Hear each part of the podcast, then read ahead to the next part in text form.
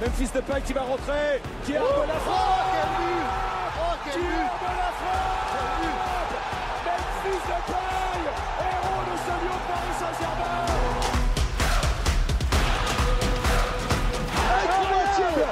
1-0 Il est incroyable ce Juninho, c'est le meilleur tireur de coup de la planète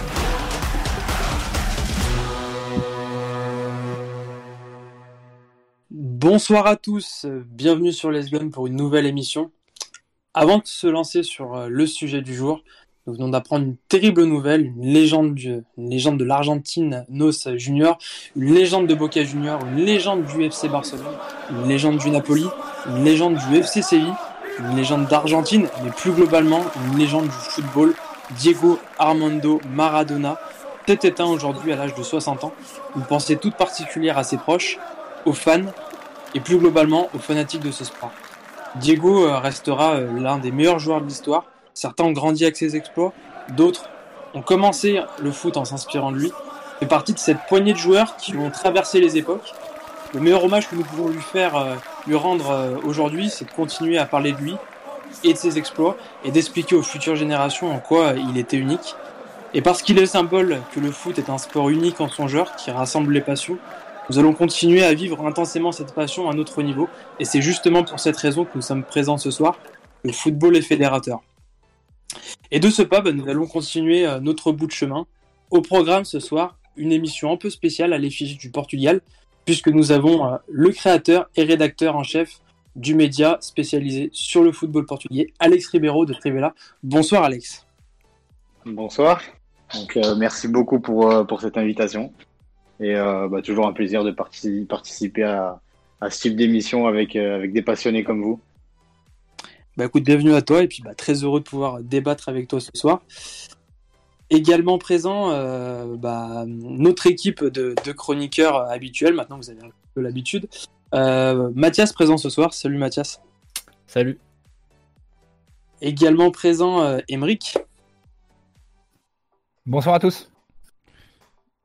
Et enfin, Antoine. Salut Antoine. Salut Joe. Bon, bah, comme vous en doutez, euh, nous allons euh, débriefer de l'opposition euh, de ce dimanche dernier à, 17h entre le SCO d'Angers et l'OL.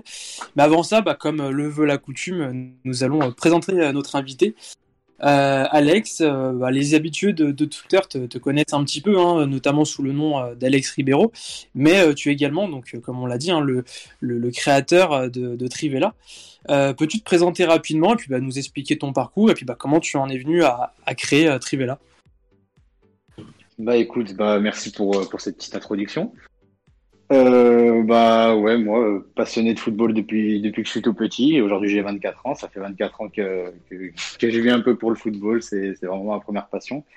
Et euh, bah, d'une part, attiré par l'OL euh, parce que, évidemment, j'ai grandi, euh, j'ai grandi dans la région. Et bah, j'ai toujours vécu dans la région. Donc, forcément, étant abonné à, au, au, stade de l'OL depuis des années, bah, forcément, ma, ma passion va en premier lieu pour l'OL. Mais euh, du fait de mes origines pour le Portugal, j'ai aussi développé une passion pour, euh, pour tout ce qui est foot portugais depuis des années. Donc, euh, dans un premier temps, étant plus jeune, pour, à travers le, Benfica, qui est, aussi un club qui, m'est cher. Et puis, au fil des années, je me suis intéressé plus au, foot portugais dans sa globalité. Donc, bah, j'avais envie de, de, de, me lancer dans, dans un projet à travers cette passion-là. Et euh, c'est ainsi que j'ai créé d'abord les réseaux sociaux euh, Trivella, donc un compte Twitter et un compte Facebook. Et puis, euh, bah, comme ça, comme ça, ça a bien pris, j'ai créé un site internet sur lequel aujourd'hui je, je, je, rédige avec une équipe de, de rédacteurs que je salue s'ils m'écoutent. Et euh, bah, je rédige des, des, articles sur le foot portugais. J'essaie d'analyser l'actualité, de la, de, la, de la relayer et euh, bah, essayer de faire du mieux possible pour rendre le football portugais accessible euh, en, France. D'accord. Et euh, bon, bah voilà, tu, le disais, tu, es fan de, Benfica. Quand on se lance dans ce type de projet, bah voilà, c'est-à-dire un, média et qu'on part on passe presque de l'autre côté avec une, position peut-être un peu plus journalistique. Est-ce que ça a, ça a impacté ta façon de consommer le foot, ta façon de supporter, en l'occurrence Benfica, ou pas forcément? Ah, franchement, complètement. Complètement. Tu vois, euh, par exemple, un match comme, euh, comme euh, celui de Porto ce soir, je, je, vais le regarder pas comme, comme un, supporter lambda qui, bah, qui attendrait des buts ou quoi. Je vais le regarder plus avec, avec en me posant la question sur quel, quel sujet je vais pouvoir rebondir derrière, quel, quel, quel, quel fait de jeu ou quel, bah, quel joueur, par exemple, pourrait donner lieu à un sujet d'article derrière pour, pour, pour, pour, alimenter le site et pour, pour alimenter le média. Quoi. Donc je vais plus avoir un regard plus, je vais avoir beaucoup plus de recul sur, euh, sur les matchs du football portugais que, que je les avais à l'époque. Et euh, notamment, comme tu disais, sur le Benfica, où euh, bah, avant je, supportais comme un supporter lambda. Et aujourd'hui, bah, c'est vrai que j'ai plus, plus ce recul de me dire. de... En fait, j'ai un souci de devoir être neutre que j'avais pas il y a quelques années. Quoi. Et, et donc, du coup, bah, de regarder déjà autant Benfica que les autres clubs. Ça, c'est un souci que j'avais pas il y a quelques années. Et, et aussi bah, de, devoir, de devoir être neutre, de devoir prendre du recul et, ne pas me laisser, euh, laisser dépasser par mes émotions. Et c'est aussi euh, sur mon compte Twitter, ceux qui me suivent depuis longtemps savent que euh, bah, j'ai réduit mes tweets sur Benfica, je me suis plus concentré sur l'OL parce que justement je voulais pas, je voulais pas que ça interfère avec mon média, avec, avec Trivella et, et, et, je voulais pas avoir cette réputation bah, de média qui, qui, qui, a choisi son camp et qui, supporte plus un club qu'un autre. Quoi. Donc je voulais pas, j'ai pas envie de parler plus de Benfica que, que d'un autre club portugais sur, euh, notamment sur mon compte perso sur Twitter, pour pas que ça, ça ait une influence euh, supposée négative sur, euh, sur le média, quoi. Donc ouais, c'est, c'est, différent. Ta question est, est particulièrement pertinente. Ouais. Ouais, c'est intéressant parce qu'on se dit qu'il bah, y a potentiellement pas mal de journalistes qui sont un petit peu passés par, cette étape-là. Donc, on peut imaginer qu'ils ont eu un peu ce, cette, cette transition un peu difficile à, à faire et qui est nécessaire si, euh, si c'est vrai effectivement que tu veux pouvoir perdurer. Euh, quels sont tes objectifs avec Trivella Où est-ce que tu veux amener le média? Est-ce que tu, tu, sais précisément où ou, pour l'instant tu te laisses porter? Bah écoute, au début, moi j'ai lancé ça avec, euh, avec euh, tout, toute l'humilité du monde. Hein. Je, voulais, je voulais juste m'amuser, juste euh, écrire par passion. Et puis quand j'ai vu que ça commençait à, à, marcher, il y a plusieurs personnes qui, enfin, il y a, plusieurs milliers de personnes qui ont commencé à nous suivre. Donc là, on est à plus de 15 000 sur Twitter et plus de, de 22 000 sur Facebook. Donc voilà, ça commence à prendre. Je me dis qu'il y a, enfin, il y a peut-être euh, quelque chose d'autre à développer, peut-être plus qu'un site, peut-être euh, peut-être d'autres contenus qui pourraient éventuellement me faire vivre de ma passion. C'est un truc que j'avais pas forcément pensé à ça au début, mais, euh, mais aujourd'hui, ouais, ça devient un objectif. Et euh, donc moi, mon objectif personnellement, ça, ça serait de, de, de rendre le, le, projet plus professionnel, d'en vivre, d'être à plein temps dessus. Et pourquoi pas d'avoir euh, d'avoir des collaborateurs sur ce projet-là. Et euh, tout en gardant ce, ce, ce, côté qualitatif qui fait que ben on restera un média respecté et, euh, et reconnu pour euh, pour la qualité du travail.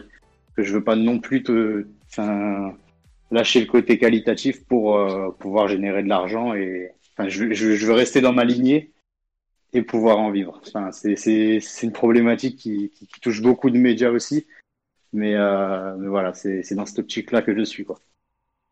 C'est très intéressant. Bah, écoute, on, te le souhaite de pouvoir en vivre parce que c'est vrai que on le voit, il y a, finalement pas mal de fans euh, en France ont envie de pouvoir de suivre bah, le, quotidien du, euh, du, football portugais. Donc je pense qu'effectivement, il y a, vraiment une cible à ce niveau-là. Et euh, bah, si on parle un peu de ta, passion au niveau de la, sélection, euh, quel est ton, positionnement euh, entre la sélection portugaise, la sélection française? Est-ce que tu as tu as fait un choix très rapidement?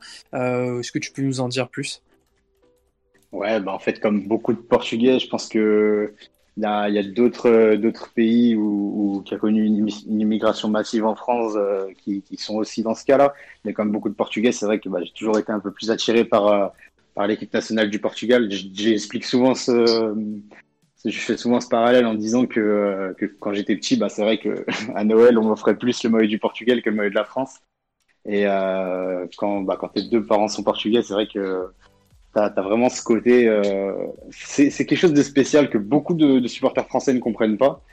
Mais euh, entre euh, descendants d'immigrés, on, on, on, on, se rejoint à peu près tous là-dessus. Et on a tous eu cette, euh, c'est cette éducation euh, sportive. Souvent, quand moi personnellement, je prends mon cas personnel, mon père est, né au Portugal, donc il est forcément plus supporter du Portugal que de la France. Et quand j'étais petit, bah, j'ai appris à, aimer le foot avec lui. Et c'est pour ça que bah, il, m'a plus transmis les, valeurs du, foot portugais que, que de l'équipe de France, quoi. Donc euh, le choix il s'est fait assez naturellement depuis que je suis petit et, j'ai toujours été très fier de porter euh, le maillot de Figo plus que celui de Thierry Henry quoi. Quand j'étais petit. Tu dois du coup être assez sensible, euh, on va dire, aux, joueurs qui sont souvent pointés du doigt parce qu'ils sont, ont la, double nationalité ou du moins un passeport de, plusieurs pays dû à, leurs origines. Quand souvent on leur pointe des doigts sur le fait bah, qu'ils doivent choisir un pays plutôt qu'un autre, tu dois avoir une certaine empathie pour eux, j'imagine du coup. Bah, j'ai une empathie pour eux, mais euh, je, comprends tout à fait euh, que, ça soit un choix ou l'autre. Je, je, comprends tout à fait, notamment pour le Portugal. Un, joueur comme Anthony Lopez a, a, décidé de rejoindre le Portugal alors qu'il avait, euh, il avait 16 ans. Il me semble qu'il était sélectionné en U16 pour ses premières sélections. Donc il, est vraiment, son choix s'est fait vraiment très tôt. Et un joueur comme Kevin Gamero qui a, qui a des, des origines portugaises mais qui est peut-être moins proche du Portugal, qui n'allait pas forcément euh, tous les étés, enfin je ne sais pas exactement sa vie, mais qui n'était pas qui était pas aussi proche de cette double culture-là, bah, pour lui, le choix, euh, le choix était évident de prendre la France. Et, je pense que dans un cas comme dans l'autre, ça se respecte. Et euh, c'est le cas pour le Portugal, mais c'est aussi le cas pour, bah, pour, pour, les Algériens, notamment avec, les cas de Nabil Fekir et, et Doussem Aouar, par exemple, qui ont, fait débat dernièrement. D'accord, bah, tu parlais de, Nabil Fekir et, et, Awar. On va justement revenir à, l'OL. Euh, quelle est ta vision sur l'Olympique lyonnais euh, aujourd'hui? Alors au sens large. Hein. Aujourd'hui, bah, j'ai l'impression de voir un club qui a tout pour, euh, pour briller et tout pour même, je, vais me mouiller, tout pour concurrencer le PSG. Et, et finalement, finalement, on en est très loin parce que euh, voilà pour les raisons qu'on connaît, il y a, des problèmes euh, qui sont a priori très hauts dans le club. On ne sait pas forcément qui dirige. Il y a peut-être trop de personnes qui qui ont, qui ont leur mot à dire. Peut-être euh, on, on, sait pas. On, on a l'impression de pas en fait d'un regard extérieur, on a l'impression de pas vraiment savoir qui fait quoi à l'OL, qui par exemple, un, homme comme Gérard Rouillet, il a un rôle de, de conseiller du président, c'est pas vraiment à quoi ça correspond, c'est pas vraiment. Euh, on sait qu'il a de l'influence, mais on sait pas vraiment sur euh, dans quel sens elle agit. Donc je pense que le club reste euh, est dans une situation qui n'est pas celle dans laquelle elle devrait être, notamment en raison de de, ces choses-là. Il y a des personnes au club, on sait pas vraiment ce qu'elles font. Il y en a, on sait. Enfin, voilà. Moi, ça, ça, c'est plus ce côté-là qui me qui me dérange à l'OL. Après, bah, sportivement, ça reste un club qui, euh, qui, qui, reste sur, euh, sur une vingtaine d'années de, qualification européenne. C'est un club qui, contrairement à, à, nos principaux concurrents, hormis PSG, parce qu'ils ont eu une puissance ces dernières années que, que personne d'autre n'a, mais c'est un club qui, qui, qui, ne connaît pas de saison non plus euh, catastrophique ou, où, où, on finit à, à, à une douzième, treizième place, comme ça a pu arriver à, à Monaco ou à Marseille. Même si voilà, la septième place de l'année dernière n'est pas brillante, brillante. Bon, c'est une saison quand même qui reste particulière. Donc euh, voilà, vraiment, moi le ressenti que j'ai de, de l'OL, c'est vraiment un club qui, qui, a tout pour réussir et qui, qui se met lui-même des bâtons dans les roues, quoi. Qui, qui travaille pas, euh, travaille pas comme il le faudrait. Et voilà, c'est sûrement un, un, avis partagé par certains ici, peut-être pas. Donc ça pourrait être intéressant de débattre, notamment. ouais, si toi, toi, tu me rejoins. Oui, bah totalement. Et, tu vois, bah, je te dirais même que c'est presque euh, l'essence. C'est ce qui nous a fait euh, créer le, café du commerce, c'est que justement, on avait cette frustration. On se disait que finalement, il nous manquait pas grand-chose pour euh, pour faire décoller les clubs. Mais voilà, il y a effectivement cette ce flou sur au niveau des décisions. On sait pas trop qui prend les décisions. On sait pas si ceux qui prennent les décisions sont toujours on va dire aptes à les prendre, notamment sur le sportif.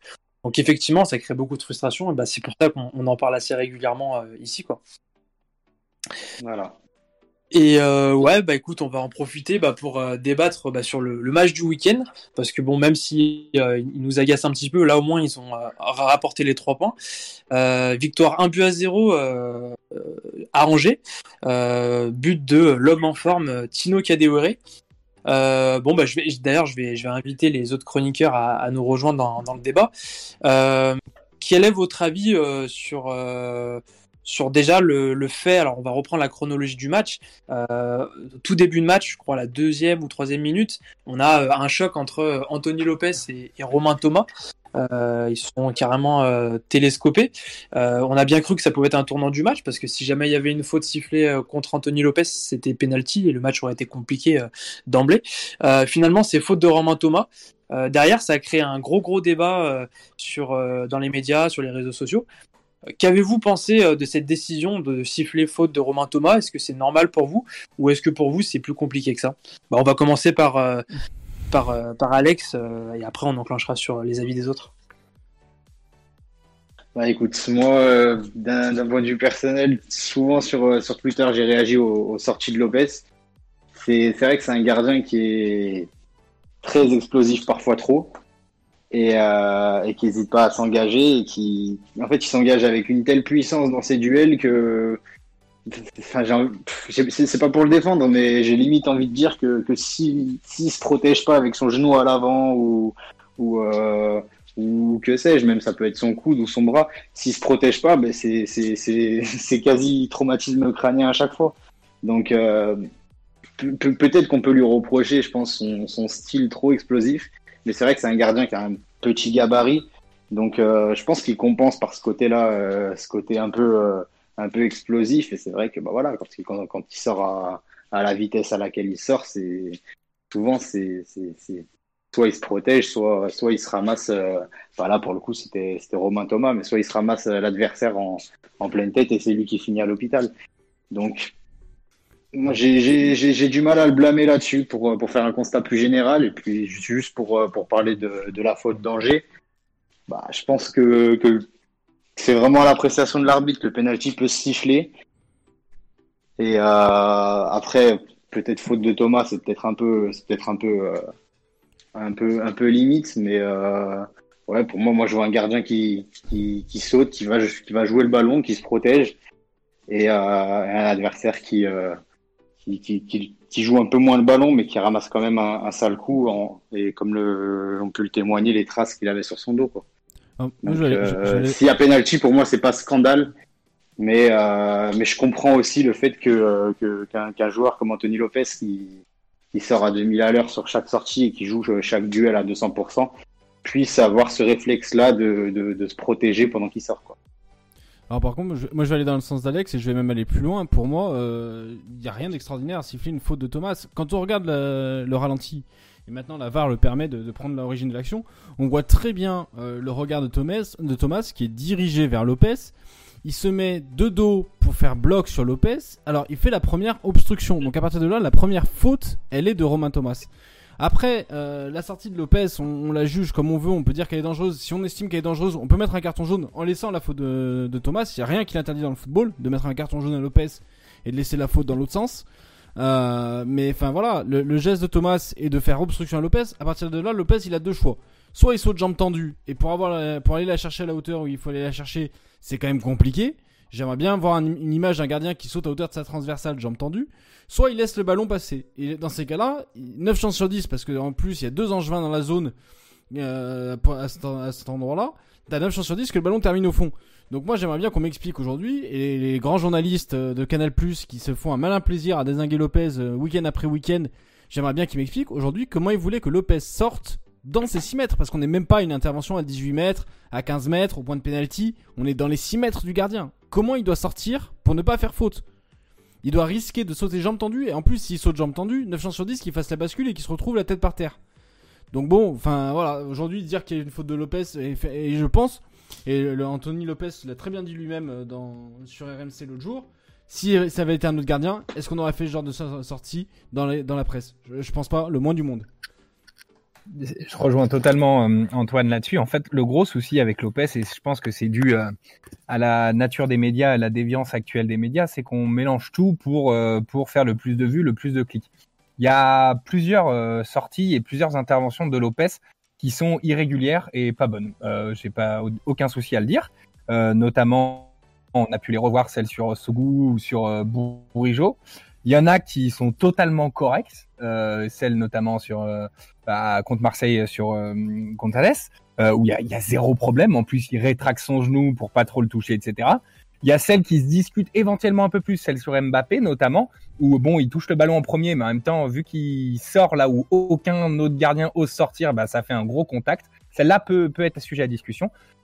Et celle-ci contre Angers, pour moi, elle n'est pas énormément sujet à discussion parce que je suis assez d'accord avec Antoine. Il y a une obstruction de Romain Thomas. Lopez sort comme il peut, comme il peut dans ses 6 mètres. Je vois pas, je vois pas de geste vicieux avec son genou, genre pour faire mal ou je sais pas quoi. Il sort avec un geste euh, genou en avant parce que c'est comme ça qu'un gardien sort euh, pour se protéger, mais aussi pour avoir une bonne impulsion. Donc je pense qu'en fait, on, mélange tout pour avoir le méchant dans le foot parce qu'on aime bien avoir des méchants dans le foot. Euh, Lopez, c'est le méchant. Lopez est parfois excessif. Lopez est surtout très vif et très euh, un côté un peu kamikaze dans ses sorties, mais là, il n'a été euh, ni kamikaze ni ni trop vif. Il a fait une sortie assez classique. Et Thomas, qui parle énormément dans les médias maintenant, et Moulin aussi sur, euh, dans les médias après, Moulin d'ailleurs, qui a dit que les crampons avaient touché le dos d'Anthony de, Lopez. Je vous invite à revoir le ralenti 10-15 fois, à aucun moment il y a les crampons. Hein. Et euh, d'ailleurs, tout le banc d'Angers s'inquiétait davantage de Thomas, est-ce qu'il va bien, que de réclamer un penalty? Il réclamait pas du tout un penalty sur le moment. C'est après il y a que, Thomas qui ils se sont dit... Euh, allez, bon, bah, on va demander, on va dire, c'est un scandale de pas avoir penalty. Pour moi, c'est, il n'y a pas vraiment de débat. J'ai relu plein de fois les règles d'arbitrage. Pour moi, il y a une petite faute de Thomas d'obstruction et Lopez fait comme il peut derrière. Mais de toute façon, il y a une règle simple en arbitrage sur les duels aériens qu'on t'apprend. Euh, c'est dans les premiers cours qu'on te donne en, cours d'arbitrage. C'est dans un duel aérien, celui qui ne saute pas fait faute. À aucun moment, euh, Romain Thomas ne prend l'impulsion pour aller disputer le ballon dans les airs. À aucun moment. C'est-à-dire que même quand il est, quand il y a le contact, il est les deux genoux ancrés dans le sol et le dos bien dressé pour faire, euh, pour faire barrage. Alors effectivement, le problème c'est que les arbitres ne l'appliquent pas tous dans les autres zones de jeu, c'est-à-dire qu'au milieu de terrain, des fois, allez, on juge que celui qui est l'attaquant qui est surmonté par le défenseur, bah, c'est le défenseur qui a fait faute.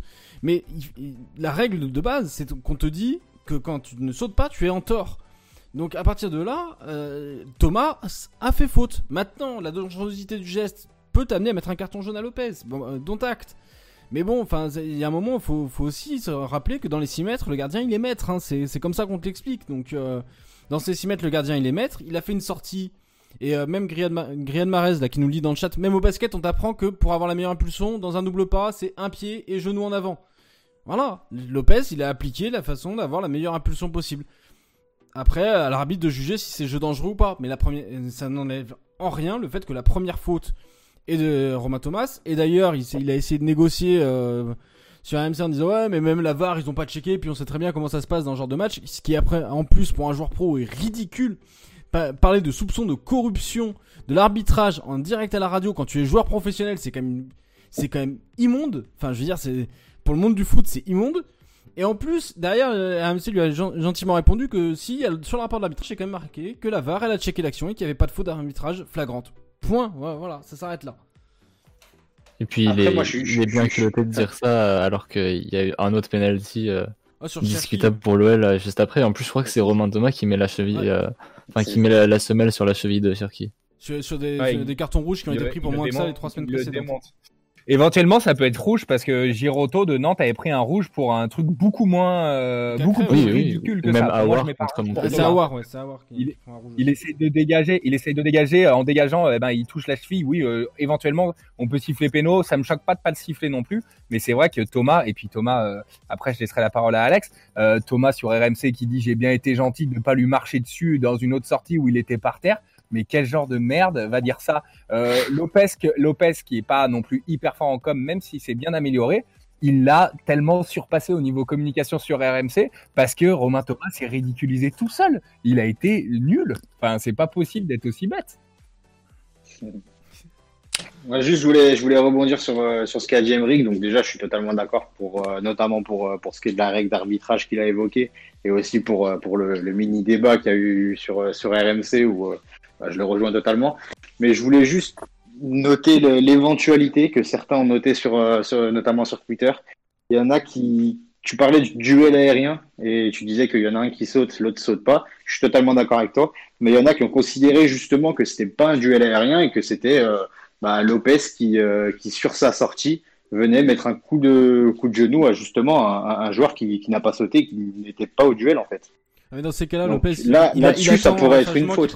Mais euh, moi, je suis pas d'accord. Je pense que, étant donné le, notamment le regard, comme tu l'as précisé, de, de, Romain Thomas, son intention était de jouer le duel avec euh, avec Lopez, mais on peut aussi considérer que c'était pas un, duel et que c'était, bah, entre guillemets, une agression de, de Lopez qui, qui, qui aurait eu son, son, genou qui aurait vu euh, qui serait venu percuter le, le, dos de Romain Thomas quoi. Donc, Il y en a qui l'ont vu comme ça euh, dans et, pas comme un, un, réel duel aérien.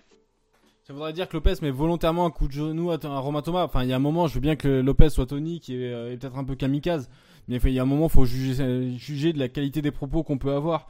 Et quand tu viens de dire qu'un joueur vient volontairement mettre un coup de genou, comme l'a sous-entendu Thomas euh, lors de son intervention sur AMC, c'est quand même que tu as un niveau de, de bêtises qui est quand même assez extraordinaire. Et d'ailleurs, euh, je pense que sur AMC, ils auraient mieux fait de l'afficher en lui disant dans ces cas-là, vous avez volontairement essayé de casser la cheville à Ryan Cherky au moment où vous lui mettez une semelle.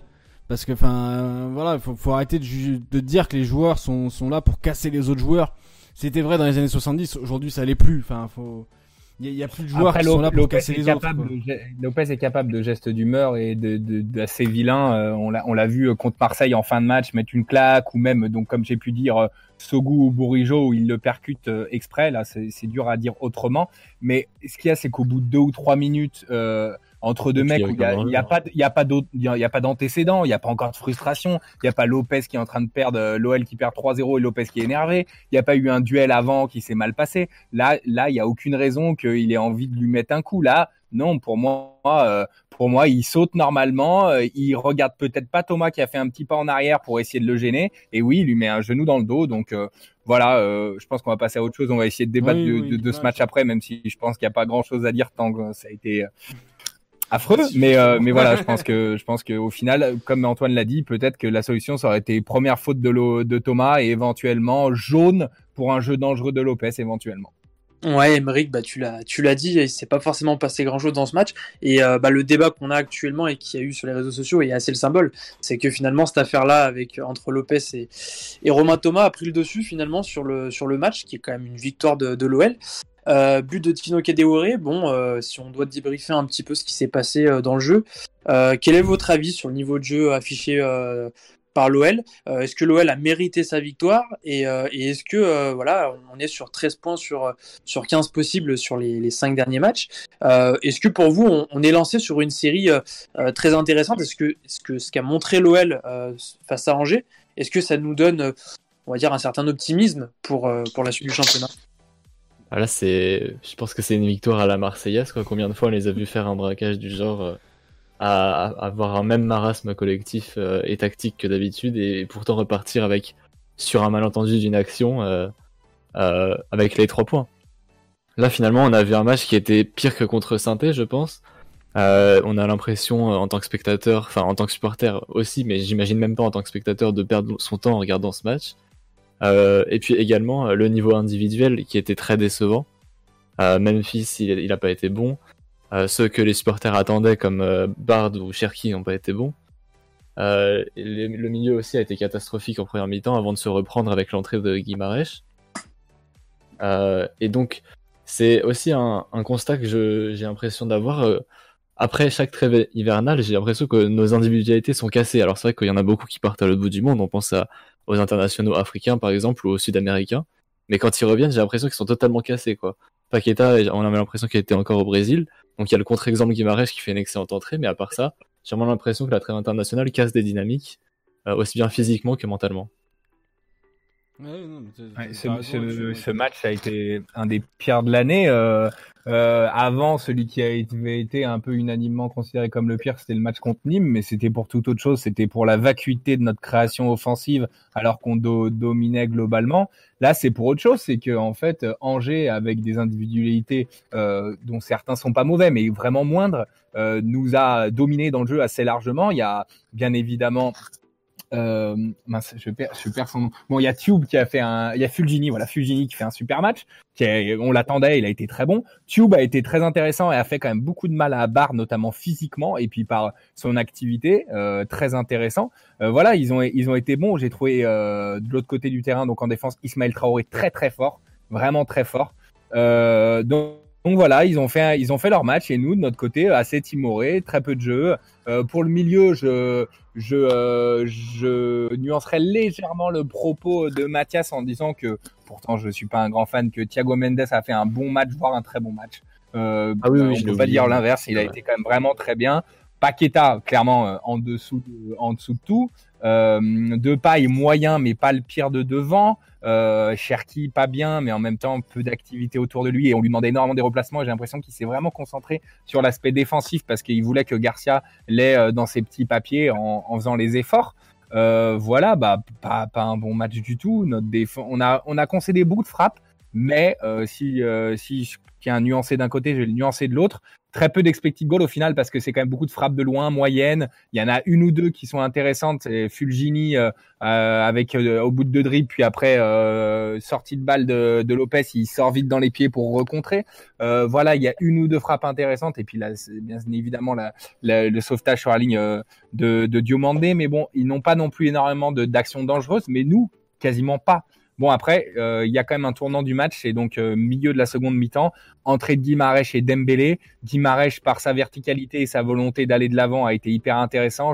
J'ai vraiment beaucoup aimé son entrée. Et j'ai adoré aussi l'entrée de Dembélé, qui a vraiment fait mal par ses appels. Il s'est fait manger une ou deux fois par Traoré, certes, mais euh, ça donne du baume au cœur, c'est positif toutes ces euh, toutes ces actions. Euh, il les a perdus certains, mais voilà, il y va, il continue, il doute certes, mais il lâche rien. Il a loupé son face à face face à Gregorini qui est pas très bien joué, mais mais il continue, il lâche rien. Euh, d'ailleurs, Bernardoni, pas Gregorini. Euh, je me suis trompé de, de grand gardien un peu, un peu moyen. et un peu d'époque. Euh, voilà. Mais, mais voilà, donc, deux, trois mecs dont l'entrée a été intéressante. Et puis, je suis content pour Cadévéré qui, qui, qui marque encore. C'est cool. Et puis, on prend les trois points. Bon, bah, ça, c'est bien parce que comme j'ai dit la dernière fois, euh, j'ai pas, j'ai pas envie, comme ça a pu être le cas à certains moments de Genesio, que l'OL parfois perde des matchs. J'ai envie qu'ils les gagnent tous parce que j'ai envie d'être persuadé que Garcia, dans tous les cas, gicle et j'ai envie qu'on soit au moins européen pour attirer un bon coach. Moi, je, enfin, tu vois, Émeric, tu, tu relèves beaucoup de qualités. Moi, je vais te dire, en tant que supporter, euh, et je vais vous faire un aveu, c'est que le match m'a tellement marqué qu'au moment de faire la préparation, j'ai eu un doute sur le score. Ah putain, on en a mis un, on en a mis deux. je savais même plus. je vais te dire, le, match m'a tellement euh, ennuyé. C'est un truc de fou. C'est-à-dire qu'en fait, il y a une série. Joe, tu parles d'une série de victoires. Est-ce que c'est bien pour la suite? Le problème, c'est que j'ai l'impression que plus on gagne, moins bien on joue. C'est-à-dire que quand on a commencé à enchaîner 2-3 victoires, on avait fait une émission, je t'avais dit, ouais, bah, ce, que j'espère, c'est que la confiance euh, engrangée par les victoires euh, fait qu'on va, on va retrouver du jeu, que les mecs ils vont se retrouver, machin. Et en fait, t'as l'impression que ils disent, bon, bah, on a gagné, donc la, fois suivante, on va jouer un peu moins bien et on va voir si ça passe. Et puis encore un peu moins bien, et puis encore un peu moins bien. Et plus on enchaîne, plus le jeu se délitère. Paqueta qui arrive, qui fait trois super premiers matchs, de moins en moins bon. Euh, Cacré, tu dis tiens, ça y est, il revient, machin et tout, tu l'alignes. Bah, Cacré, enfin, tu as parlé d'une qualité technique et moi, il a pas réussi une passe, Cacré. Cacré, il était à la ramasse totale. Euh, Memphis, disparu. Je, je, saurais même pas te dire quel match il a fait. Je, je, je me rappelle même pas de son match. Tellement il a été transparent. Sur les ailes, t'as Cherki. Alors effectivement, tu dis Cherki, il essaie de faire les efforts défensifs pour, euh, pour jouer comme Garcia veut. Ah bah ouais, bah ouais, bah. Euh, eh bah non. En fait, non, on joue pas comme Garcia veut parce que c'est c'est pire que tout en fait. Euh, donc Cherki qui, qui s'est plié à faire des replis défensifs, donc du coup archi mauvais offensivement.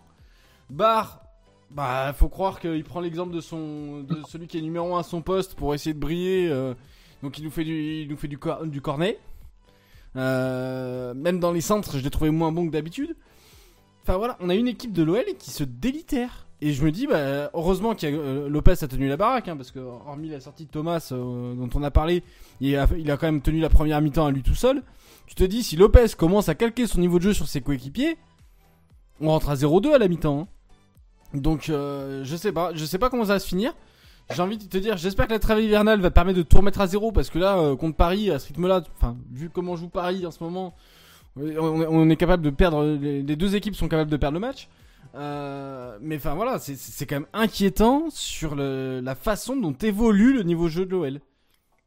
Ça fait deux matchs de suite où les, euh, les titulaires ont été assez décevants, parce que lors du derby, c'était déjà ça. Et finalement, à chaque fois, c'est les remplaçants qui, euh, bah, qui sont presque venus euh, donner du sang frais et qui ont permis bah, carrément de l'emporter, parce que c'était notamment Thiago Mendes, Paqueta et puis Kadewere qui avaient permis à l'OL de faire basculer le match contre Saint-Etienne. Et là, c'est clairement Bruno Guimaraes qui a vraiment permis euh, à l'OL de, gagner en, verticalité. Et puis bah, Moussa Dembélé qui est quand même impliqué euh, sur le but. Euh, à chaque fois, finalement, c'est les remplaçants qui apportent. Est-ce que vous n'avez pas aussi l'impression que l'une des forces de l'OL, c'est de pouvoir avoir un banc avec une grande profondeur et qui, en cours de match, face à des équipes quand même plus faibles, bah, quand même arrive tout de même à s'en sortir bah, c'est une force. je suis d'accord et ça nous avantage clairement. Hein. les, les, cinq changements actuellement, ça nous, ça nous avantage clairement. Là où je te rejoins, Joe, c'est que les, les remplaçants font du bon taf quand ils rentrent. Et au-delà de ça, euh, il bonifie les autres, ou en tout cas, leur entrée euh, fait, fait, euh, fait en sorte que les autres brillent plus. Et euh, pour revenir sur Cacré, je pense pas avoir parlé de qualité technique particulièrement de Cacré. J'avais dit que le milieu avait été mauvais, sauf Thiago Mendes. Cacré a fait une mauvaise première mi-temps, c'est clair. Par contre, il a fait pour moi une seconde mi-temps beaucoup plus intéressante, notamment dans le pressing, dans certaines passes aussi. Il a fait un, justement, il, envoie un, un bonbon à Dembélé qui se retrouve en face à face face à à Bernardoni. Euh, fait une seconde mi-temps beaucoup plus intéressante. Euh, les remplaçants, ça nous avantage carrément. Euh, de pouvoir faire tourner, euh, d'avoir un effectif aussi pléthorique quand en plus on joue pas l'Europe et que il y a eu le Covid qui a fait mal aux organismes parce qu'on a commencé très très tôt la saison avec le Final 8, ça nous avantage clairement et ça pourrait énormément nous avantager sur le sprint final, sachant qu'on est souvent assez bon sur le sprint final, parce qu'on n'a pas manqué euh, de mettre en avant Olas quand il a voulu se plaindre euh, de la suspension de, la ligue précédente. Donc oui, euh, ça nous avantage clairement sa gestion, la gestion des remplaçants, etc. donc donc oui, ça, ça risque d'arriver assez fréquemment que les remplaçants vont faire du bon taf tant que le vestiaire ne s'étiole pas plus qu'il est déjà un petit peu euh, détruit intérieurement parce que à partir du moment où les remplaçants vont plus vouloir mettre un pied devant l'autre parce que Garcia les gère, gérera mal son effectif, là j'aurais un peu peur. Mais il y a quand même plus de positifs que de négatifs dans le sens où je pense qu'avoir un gros effectif comme ça va nous avantager en fin d'année. Alors tu vois que ton constat, je suis pas d'accord avec ta conclusion. Je sais pas ce qu'en pense Alex, mais est-ce que tu trouves normal que quand, tu t'appelles l'OL face à Angers, ce soit ta profondeur de banc qui fasse la différence et pas ton 11 titulaire? Il y a un problème quand même, non? Bah, moi, clairement, personnellement, pour, euh, pour, pour rebondir ce que, ce, que, ce que tu disais tout à l'heure, c'est euh, moi ce qui m'inquiète le plus, c'est euh, tout à l'heure, Joe parlait de, de 13 points en 15 sur, sur 15 possibles. Et ça peut sembler encourageant si, si on prend juste cette, cette statistique-là. Mais moi, je sens vraiment pas une, une progression dans, en fait, je vois pas un domaine dans le jeu où on progresse, que ça soit dans le pressing, que ça soit dans l'utilisation du ballon, que ça soit euh, même dans la solidité défensive. Je, je vois pas en quoi on, on, progresse, je vois pas où sont les progrès. Et pour une équipe comme l'OL, avec la qualité de l'effectif de l'OL et euh, qui, qui plus est joue une fois par semaine, mais je trouve ça mais, mais incroyable de, de, fin, de stagner, voire régresser sur, euh, sur, euh, sur, certains points. Quoi. Je, je trouve ça mais incroyable qu'on soit d'accord, moi j'ai fait une croix sur le fond de jeu jusqu'à que Garcia parte. Pour moi, comme j'ai dit tout à l'heure, bah, bah, j'attends, j'attends juste qu'il parte et j'attends juste qu'il fasse le plus de points possible pour qu'on soit au moins Europa League, voire Ligue des Champions, pour qu'on puisse avoir un bon coach. Mais le fond de jeu, j'ai. Euh, ah non, mais si t'es Ligue des Champions, il va, il, va, il, va, le prolonger si tu fais Ligue des Champions. Et ouais, c'est ça. T'as pas, peur qu'avec une, une, deuxième place, une troisième place. rassure-nous, s'il te plaît, dis-nous que Garcia ne restera pas, même s'il est en Ligue des Champions, s'il te plaît, donne-nous un bon. Impossible, impossible ouais, parce qu'on voit quand même déjà la, la, langue de bois de Oulier et Olas euh, parler de reconsidérer en, en, à Noël euh, la situation de Garcia. Mais oui, pour rejoindre Emmerich, je pense que le fond de jeu, euh, ça, on, on, peut être résigné à ce niveau-là. De toute façon, on a bien vu que le niveau de la Ligue 1 cette année, et en particulier cette année, ne, ne punira jamais cette OL en fait. Quand on avait des mauvais résultats en début de saison, c'était un manque de réussite. Et là où on a retrouvé de la réussite, on a des résultats, mais comme on voit dans le jeu, euh, c'est pas un club de Ligue 1, euh, à part euh, peut-être Lille, et encore, bah, ils l'ont pas fait, euh, qui punira un, un, Noël aussi mauvais sur le pressing ou à la relance. Donc, j'ai pas d'espoir d'être, de prendre une leçon et que ça puisse inspirer les joueurs et de faire des meilleures choses ensuite sur le jeu. Donc on va on va prendre les résultats comme ça. je suis tout à fait d'accord. Lille a fait un Lille a fait un match très très moyen contre nous. Euh, Lille qui a impressionné contre Milan, qui a impressionné sur certains autres matchs. Euh, contre nous, alors qu'on n'a pas été phénoménal loin de là, bah, ils ont été très moyens. Non mais moi, moi je, me dis, tu enfin pour les joueurs, est-ce que tu prends du plaisir à jouer comme ça? Parce qu'il y a un moment, c'est, il y a un moment, tes joueurs, enfin quand tu tiens une saison, une saison c'est quand même, c'est quand même long, hein, ça va jusqu'à juin. Est-ce que tu crois que moralement les joueurs, il n'y a pas un moment, ils vont se dire mais putain, mais on fait de la merde? Et, et, ça va les ça va les emmerder de jouer comme ça parce que en termes de en termes de reconnaissance européenne t'es quand même mieux valorisé sur le marché européen quand ton équipe joue bien que quand elle produit ce qu'elle est en train de produire là quoi. Donc on, parlait de Dembélé euh, qu'il faut réussir à vendre cet hiver si jamais Memphis venait rester. Mais aujourd'hui un Dembélé il est invendable mais imaginez-vous les joueurs qui doivent partir cet été parce qu'on parle quand même de il euh, y, a quand même plusieurs joueurs qui vont être sur le départ. Bon, de pas, il partira libre, donc il aura moins de problèmes à trouver. Mais un Oussem Aouar, par exemple, quand il va vouloir trouver et que les, recruteurs ils vont se pencher 5 minutes sur les matchs de l'OL pendant la saison, euh, les mecs ils vont éteindre le magnéto au bout de 2 secondes. Hein Parce que je, moi, je, pense qu'ils sont, ils sont dans le même état d'esprit que pas mal de supporters dont moi. Je pense qu'ils attendent qu'une chose, c'est que Garcia parte. Et je pense que certains, parmi les relais, les leaders, on leur a déjà soufflé le mot comme quoi Garcia ne restera pas et qu'il faut serrer les dents. J'en suis quasiment sûr. Oui, mais ça, c'est pour ceux qui vont rester. Pour ceux qui doivent partir cet été. Ils font comment? Ils se vendent avec la saison qu'on est en train de faire là? Tu, te vends à personne avec une saison comme ça. Et euh, bah, plus globalement, est-ce que euh, vous pensez que quand on regarde les deux prochains matchs, euh, on va terminer là-dessus euh, sur l'OL. Après, on passera à un petit quiz, j'en dis pas plus. Mais euh, ouais, on va rencontrer Reims, qui est clairement un, club qui, qui, vise le maintien et qui surtout est un club qui va poser le bus, littéralement. On va également jouer Metz ensuite. Oh, c'est le genre de club que d'habitude l'OL, on va dire, n'aime pas trop parce qu'il va falloir créer. On l'a vu face à Angers, c'est parfois difficile. Est-ce que vous pensez que ces deux matchs finalement qui peuvent être un petit peu euh, bah, un frein à cette, belle épopée lyonnaise, euh, on va dire, sur, euh, les 15 points qu'elle va prendre Est-ce que vous pensez qu'on on va rencontrer de nouveau des problèmes après avoir rencontré finalement plusieurs clubs qui, on l'a vu avec Monaco, Saint-Etienne, qui sont venus sortir un peu haut? Là, ça va être une physionomie différente. Bah, on avait dit que le piège était Angers quand on avait regardé la série de 3 matchs la semaine dernière. On s'en est sorti. Maintenant, Reims et Metz. Bon, bah, Metz, on va espérer qu'ils aient. L'avantage, c'est comme ils sont à huis clos, on n'aura pas de pétard. Euh, non, mais enfin voilà, c'est des équipes qui vont venir poser le bus. Et puis Metz, euh, je crois que Garcia est suspendu, donc c'est Claude Fichot. Bon, on va voir, on va voir ce que Claude Fichot est capable de proposer en termes de jeu. Euh, donc voilà, mais c'est compliqué parce que c'est deux équipes qui vont venir avec le bus. Maintenant, si jamais on plante sur un coup du sort ou sur une contre-attaque ou, sur un élément, de toute façon, avec l'OL en, ce moment, on se dit, bah tu vois, ils, sont en train de faire, Garcia est en train de faire ce qu'ils faisaient à l'OM, gagner sur des coups de pas chiche. Quoi voir, hein, il y aura peut-être une main dans la surface, un truc dans le genre, mais enfin, collectivement, je ne vois pas améliorer notre jeu face à ces équipes-là avec ce qu'elles vont proposer, c'est sûr.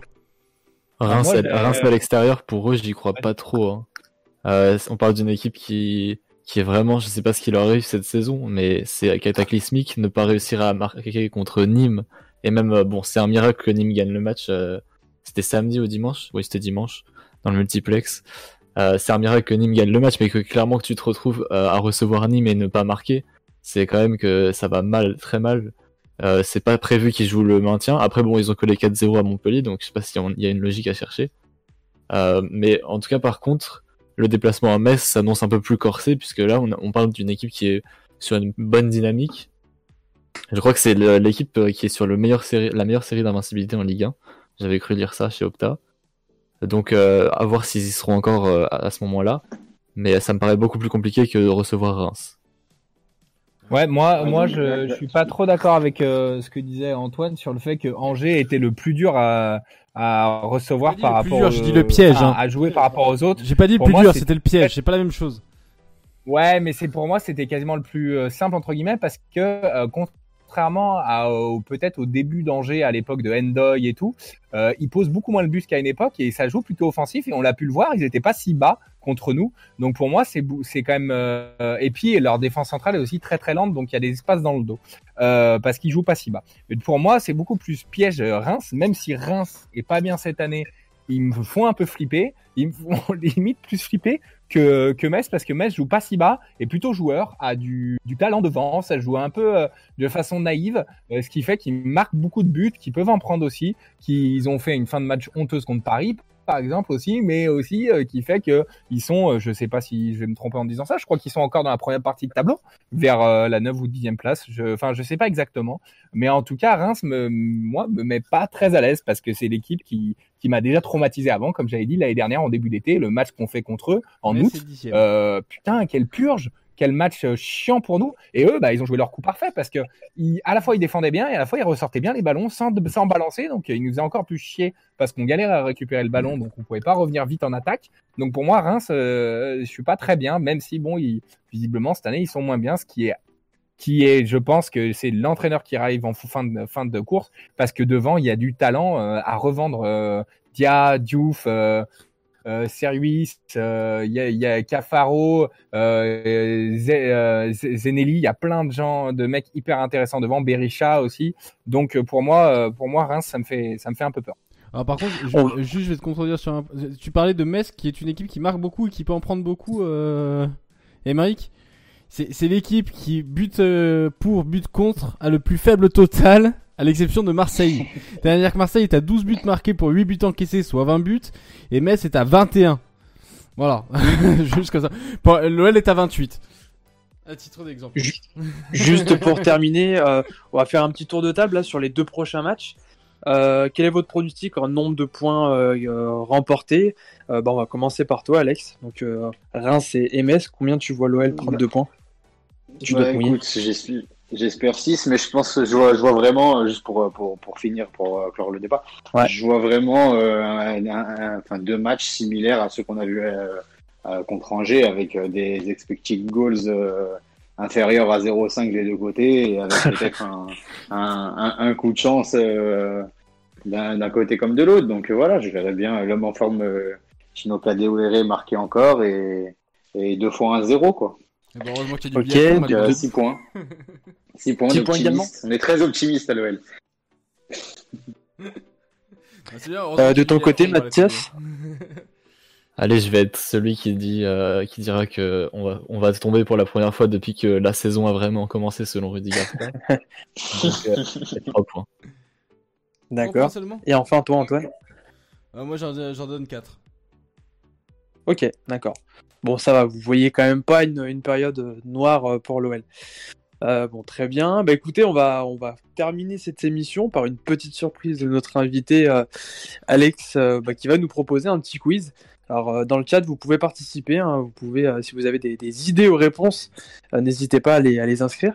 Et puis bah voilà, on va participer à ce, à ce quiz. Donc pour rapidement expliquer, euh, bah tiens, vas-y Alex, je te laisse expliquer un petit peu ton quiz, tu, tu l'expliqueras. Ok, ça marche. Bah, je vous ai prévu une petite surprise, du coup, c'est pour, euh, c'est, ça concerne, donc euh, c'est un petit quiz, et ça concerne les, les, les, joueurs ben, qui, ont, qui sont passés par l'OL et par le Portugal. Donc en vrai, je vais, je vais vous faire un petit texte sur, sur, sur ces joueurs-là, en, décrivant leur, leur carrière. Il faudra essayer de deviner de, de qui il s'agit. Donc, euh, je sais pas comment vous, préférez jouer avec le chat ou, euh, juste faire ça entre vous. Bah, moi, ce que, j'avais prévu de faire, c'était euh, entre nous. C'était bah.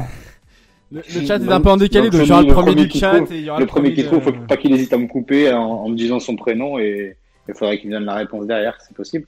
Allez. Ok. Allez. Vous êtes prêts? C'est parti. Donc, il y a, y a allez, disons 9, euh, joueurs plus un bonus. Et disons que le bonus, il, il comptera double parce qu'il est, il est pas simple à trouver. il est un peu plus dur que les autres. On se lance ouais. C'est parti. Sur le quiz sur le, sur le chat, ils sont prêts aussi à, à essayer de répondre si, au cas où vous soyez pas. Ouais, le chat, il y aura le premier du chat à chaque fois s'ils sont chauds. Allez, ça marche. Je suis né à Sao Paulo à la fin des années 80 passé notamment par Grêmio et les Corinthians durant ma formation, je quitte mon Brésil natal en 2010 pour rejoindre le Portugal et le SC Torrens, qui évolue alors en troisième division nationale. Après une bonne première saison au Portugal, je débarque sur l'île de Madère sous les couleurs du National, avec qui je deviens l'un des meilleurs latéraux de la première division portugaise. Des prestations remarquées qui m'amènent au Benfica qui me prête successivement en D1 turc, puis à Guingamp, où mon talent est révélé aux yeux du grand public. Oh putain. Allez. Marsal. Vas-y. Marsal. Bien joué. Oh là Bien joué. Allez, Guingamp, ouais. Putain. Bon, je finis, je finis juste. Donc, euh, mon talent est révélé aux yeux du public français à tel point que l'OL décide de s'offrir mes services pour pas moins de 4,5 millions d'euros en 2017. Ouais, Et c'est Gilo qui l'a dans le chat en premier. Oh Il y en a qui sont plus chauds que vous encore. Ouais, ils sont un peu décalés, donc c'est c'est difficile, mais je pense que vu la temporalité, il est, il est, av- il est avant, avant Mathias. Ça marche. Bon, allez, on passe au suivant. Alors, natif du Loir-et-Cher, je débute ma carrière professionnelle en Ligue 2 avant de m'installer très jeune au Portugal, d'abord sous les couleurs. Ah, Ouais, Sissoko. Ouais. bien joué. Bien joué. Bah là, il y a un gros fan d'Alice Sissoko, on n'y peut rien. Wow, wow, wow. Eh, mais il est trop facile mon quiz en fait. non, franchement. Bon, alors, le troisième, du coup. Le premier tournant de ma carrière est arrivé alors que je rencontrais l'équipe U17 de l'OL avec les couleurs du club de ma ville natale. À la suite de ce match, les recruteurs lyonnais ont décidé de miser sur moi et de me faire intégrer le prestigieux centre de formation de l'OL en 2013. Je leur ai en partie rendu ce- cette confiance durant un derby en Gambardella, au cours duquel j'ai marqué un but mémorable dans les dernières secondes au Stade Gerland. Malheureusement, je n'ai jamais réussi à accéder à l'équipe professionnelle et j'ai dû quitter l'OL en 2017 pour découvrir le Portugal où je porte aujourd'hui le maillot de Jonathan. Portimonense. Ouais. Pas de Moufi. Ah, bien joué. Oh là là. Ouais. Bien joué, Oh là, à que tu parles de. À que tu parles de Sedan quand même. Euh, ce qui prend Sedan en a annoncé. Ouais, ouais, ouais, j'aurais pu, j'aurais Oh pu. la c'est vrai. vache. Eh ben moi je le connais même pas. C'est vrai. Pas de Moufi, latéral droit. euh, une petite, euh, il est très costaud, petit, très costaud, un rebeu. D'ailleurs, t'en penses quoi, euh, Alex, euh, de, de sa carrière un peu au Portugal? Moi, j'ai un petit avis, mais je serais plus curieux d'avoir ton, ton avis là-dessus. Bah, sa première saison à Tondela, c'était assez compliqué, il jouait peu.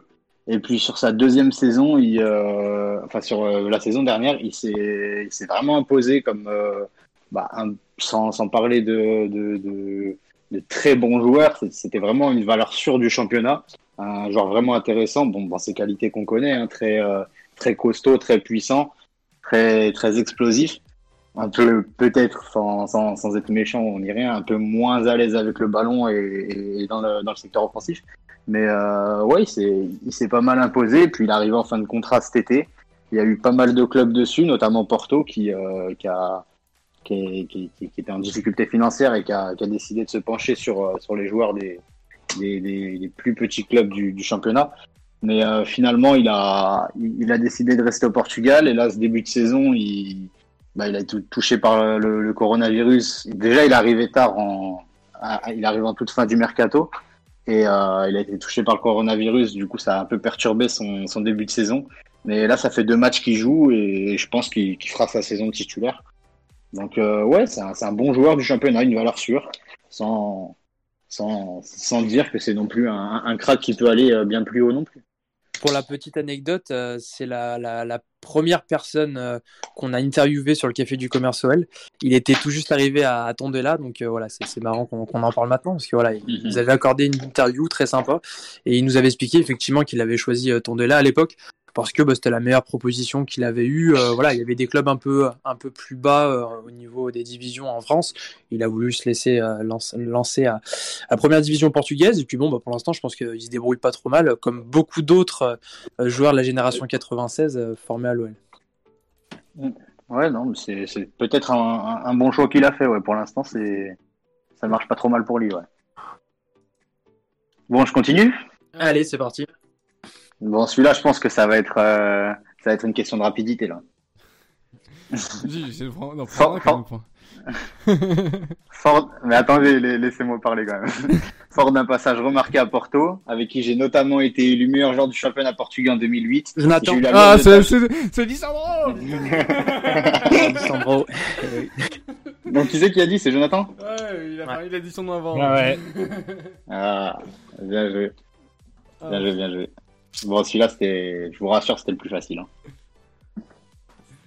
Bon, Le suivant. Bon, du coup, ça fait, ça fait 3 points pour Jonathan, 1 pour Emeric. Ouais. On en est là C'est ça. Dans le chat, il y a un point pour Gilo, un point pour euh, Griel Marez. Ok, d'accord. Bon, du coup, on passe au suivant. Donc, formé au Corinthians, mes performances dans mon club formateur m'ont amené jusqu'à l'équipe nationale brésilienne Ah, que j'ai Je représentée. l'ai, je l'ai. Kleber Anderson. Oh là là. Oh, Ça, j'allais le dire, Sarah. J'ai- pas commencé. ouais. Il a dit Corinthians, tu sors Kleber Anderson. Du coup, qui c'est qui a donné la réponse? Oh, il a préparé C'est le quiz. Eh ben- Mathias, il a préparé le quiz, il a des fiches, je suis sûr. Non, c'est mon premier point. Tu peux pas dire que j'avais des fiches. à regarder euh, dans la journée euh, les anciens, les anciens mecs de championnat Ah ouais. en France. Mais à Ah Lyon, ouais. j'ai- pas fait, j'ai pas fait. J'aurais plus d'un point sinon.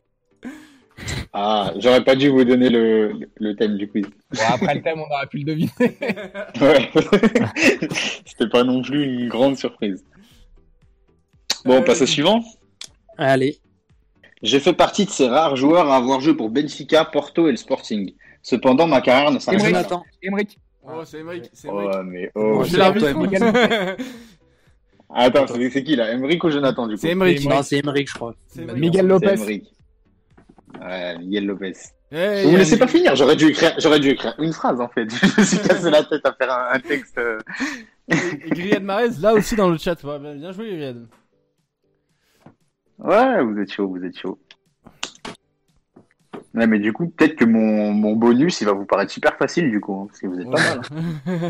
Ah, on verra. on verra. Alors, alors le suivant. Avec Anthony Lopez, je suis sûrement le premier nom qui vient en tête des supporters lyonnais Emmerich, joueurs m'ont Antoine. Thiago. Allez. Thiago. Oh non, ouais, oh, je dit avant. ah, celui-là, il est pour moi, je Ouais. avant. On le donne à qui On le donne à qui J'ai pas dit mon 0,5. Je sais pas, je, je sais pas, euh, je sais pas s'il y a un décalage avec le stream, avec le stream qui a dit en premier, donc je vais pas me prononcer. Je- je- honnêtement, Ah, je parle, voir- je honnêtement, je parle avant. pense, hein. Bah, honnêtement, je parle avant. Bon, allez, on verra la barre. On verra, on verra en replay, mais je euh, honnêtement, euh, alors, j'ai pas dit mon prénom, mais j'ai dit Thiago avant que tu dises, euh, avant que tu dises Emeric. Ah, ah, Bon, donc, donc, ah, normalement, il faut dire, Euh, il faut, j'ai- il faut dire le prénom normalement. La règle, c'est le. Je, je suis honnête. C'est la règle, voilà. La règle qu'on a fixée, donc le point est pour Emeric. Voilà, je suis fair play. Bon, allez, suivant. C'est dans, c'est dans mon Brésil natal que j'ai effectué la majeure partie de ma carrière. Ceci étant, j'ai tout de même eu l'occasion de découvrir l'Europe à deux reprises. D'abord au national, au Portugal. Ouais. Euh, Fabio Santos Ah, mais Il a joué au il Portugal, Fabio dit qu'il était brésilien et qu'il avait joué euh, dans deux clubs au Portugal. euh, Effectivement. euh, en Europe. Bravo. Bah, bien vu. Et je savais pas qu'il a joué Eh, au il m'a- Portugal, il- Fabio il- Santos. Donc, Mais il a m'a il piraté mon ordi, je crois, Jonathan. Il, a les dû réponses fréquenter- avant. Ah, là, Il a, dû fréquenter les boîtes portugaises aussi, du coup, euh, Fabio Santos, parce qu'à l'OL, il a pas vraiment joué, il a plus joué euh, à l'extérieur Ouais, il a que- dû- qu'à Il a domicile. une vingtaine de matchs à l'OL, je pense. Ouais, ouais, Ouais, puis- mais il en a joué 6 au Portugal, donc euh, Donc, proportionnellement, il a passé plus de temps en boîte au Portugal qu'à l'OL. c'est ça, ouais. Ouais, j'a- J'avais fait une petite référence à, à son altercation avec, euh, avec Monsieur Claude Puel euh, Ah oui. en, en- en mai 2009. Ah je oui, pensais que c'était ça allait vous. Bon, allez, suivant, bah, avant-dernier, du coup, Voilà. avant le, avant le fameux bonus. Alors, formé à l'OL après un échec dans les équipes de jeunes du PSG, j'ai fait l'exploit de marquer pour mon premier match professionnel sous les couleurs lyonnaises. Cependant, mon manque de temps de jeu entre Rouen et Saône ne me laisse pas d'autre choix que de quitter le club et c'est à Lisbonne sous le maillot du Sporting que je tente de me relancer à l'été 2014. Condamné, condamné à ne disputer que les matchs de coupe en terre Jonathan. portugaise. Ouais, Panabissar, ça? Ah putain, je le cherche depuis La tout crise à à l'heure. 41, 41 millions. Ça. Ça me rend Ça. fou, je cherche depuis tout à l'heure. Et il est parti Ouais, en ça. championship aussi, après, il est parti en championship. C'est était ça. Euh, convainqueur de la Coupe du Monde avec. euh. Il avait gagné la Coupe du Monde avec euh, Samuel Umtiti, non le... Chez les jeunes, non? Une Coupe d'Europe. Euh, il Ouais, il est de la ouais. génération Il, est- 80. il était juste. Il était capitaine de la sélection. grand. Ouais, mais il était capitaine de la sélection aussi. En alternance avec Ouais. Samuel Umtiti, Ouais. euh, il Ouais, me semble bien. hein. Il me semble bien. C'est possible. C'est possible. Bon, je peux Bon, bah, sur la on- dernière, là, c'est pour moi.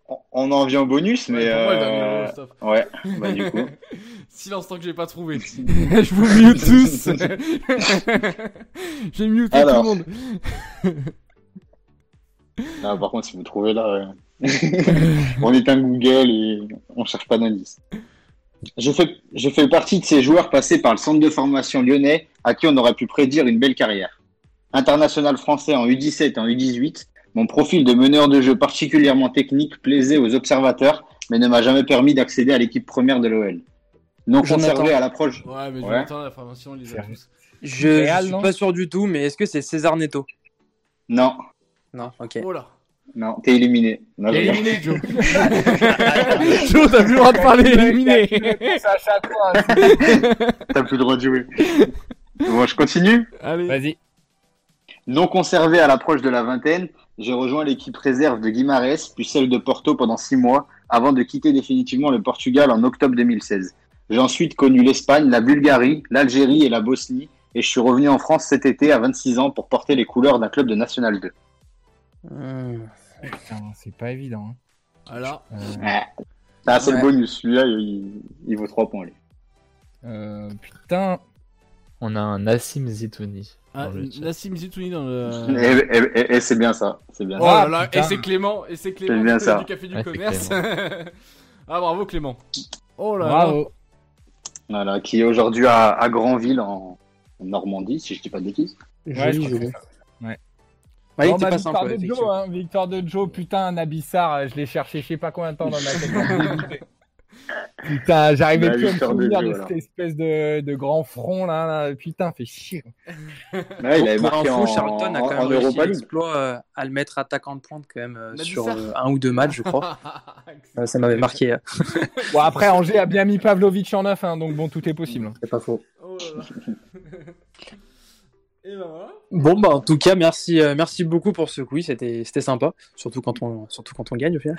Merci Alex. Mais euh, non merci bien Alex euh, c'était super sympa de, de ta part bah, de, de venir dans l'émission bah ça, ça a peut-être permis à certains d'apprendre un petit peu plus parce que tu faisais à, à Trivella et puis bah voilà c'est un projet ambitieux donc on te souhaite bah, le meilleur et puis bah voilà en tant que supporter euh, lyonnais on va continuer à, à suivre cette saison un peu particulière en espérant bah, qu'on aura une issue euh, positive. Euh, peut-être un mot à dire euh, pour la fin, euh, Alex? Bah, attends, Thia- Ouais, déjà, bah, Alex, Thiago, il est coach de l'OL en de- l'été 2021 ou pas? Ah, ça, j'y crois pas du tout. j'y crois pas du tout.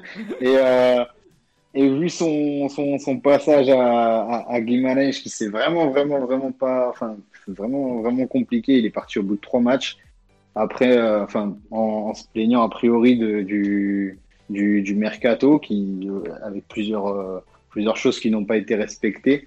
Alors que bah, je trouvais personnellement que le le mercato de son équipe était l'un des plus cohérents du championnat, mais euh, il, voilà, un peu trop d'exigence peut-être au, mercato et, et- et il a lâché son équipe un peu à la à la Bielsa, mais sans faire une, une saison Ouais. avant. Donc euh, première expérience, le gars il part au bout de trois matchs.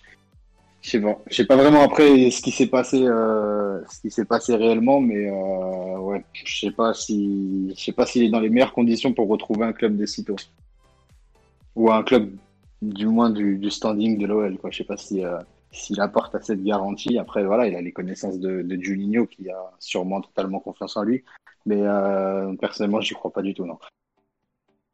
Ok, intéressant. Euh, bah écoutez, bah merci de nous avoir écoutés. On arrivera, on sera de retour euh, bah, dès la semaine prochaine, euh, pas pour des pour débriefer euh, du, du prochain match. hein, donc ça sera euh, Reims. Euh, voilà, n'hésitez pas à activer la cloche pour vous abonner pour recevoir les, les notifications. Et puis bah à très vite. Allez, bonne soirée à tous. Bonne soirée. Bonne soirée à tout le monde.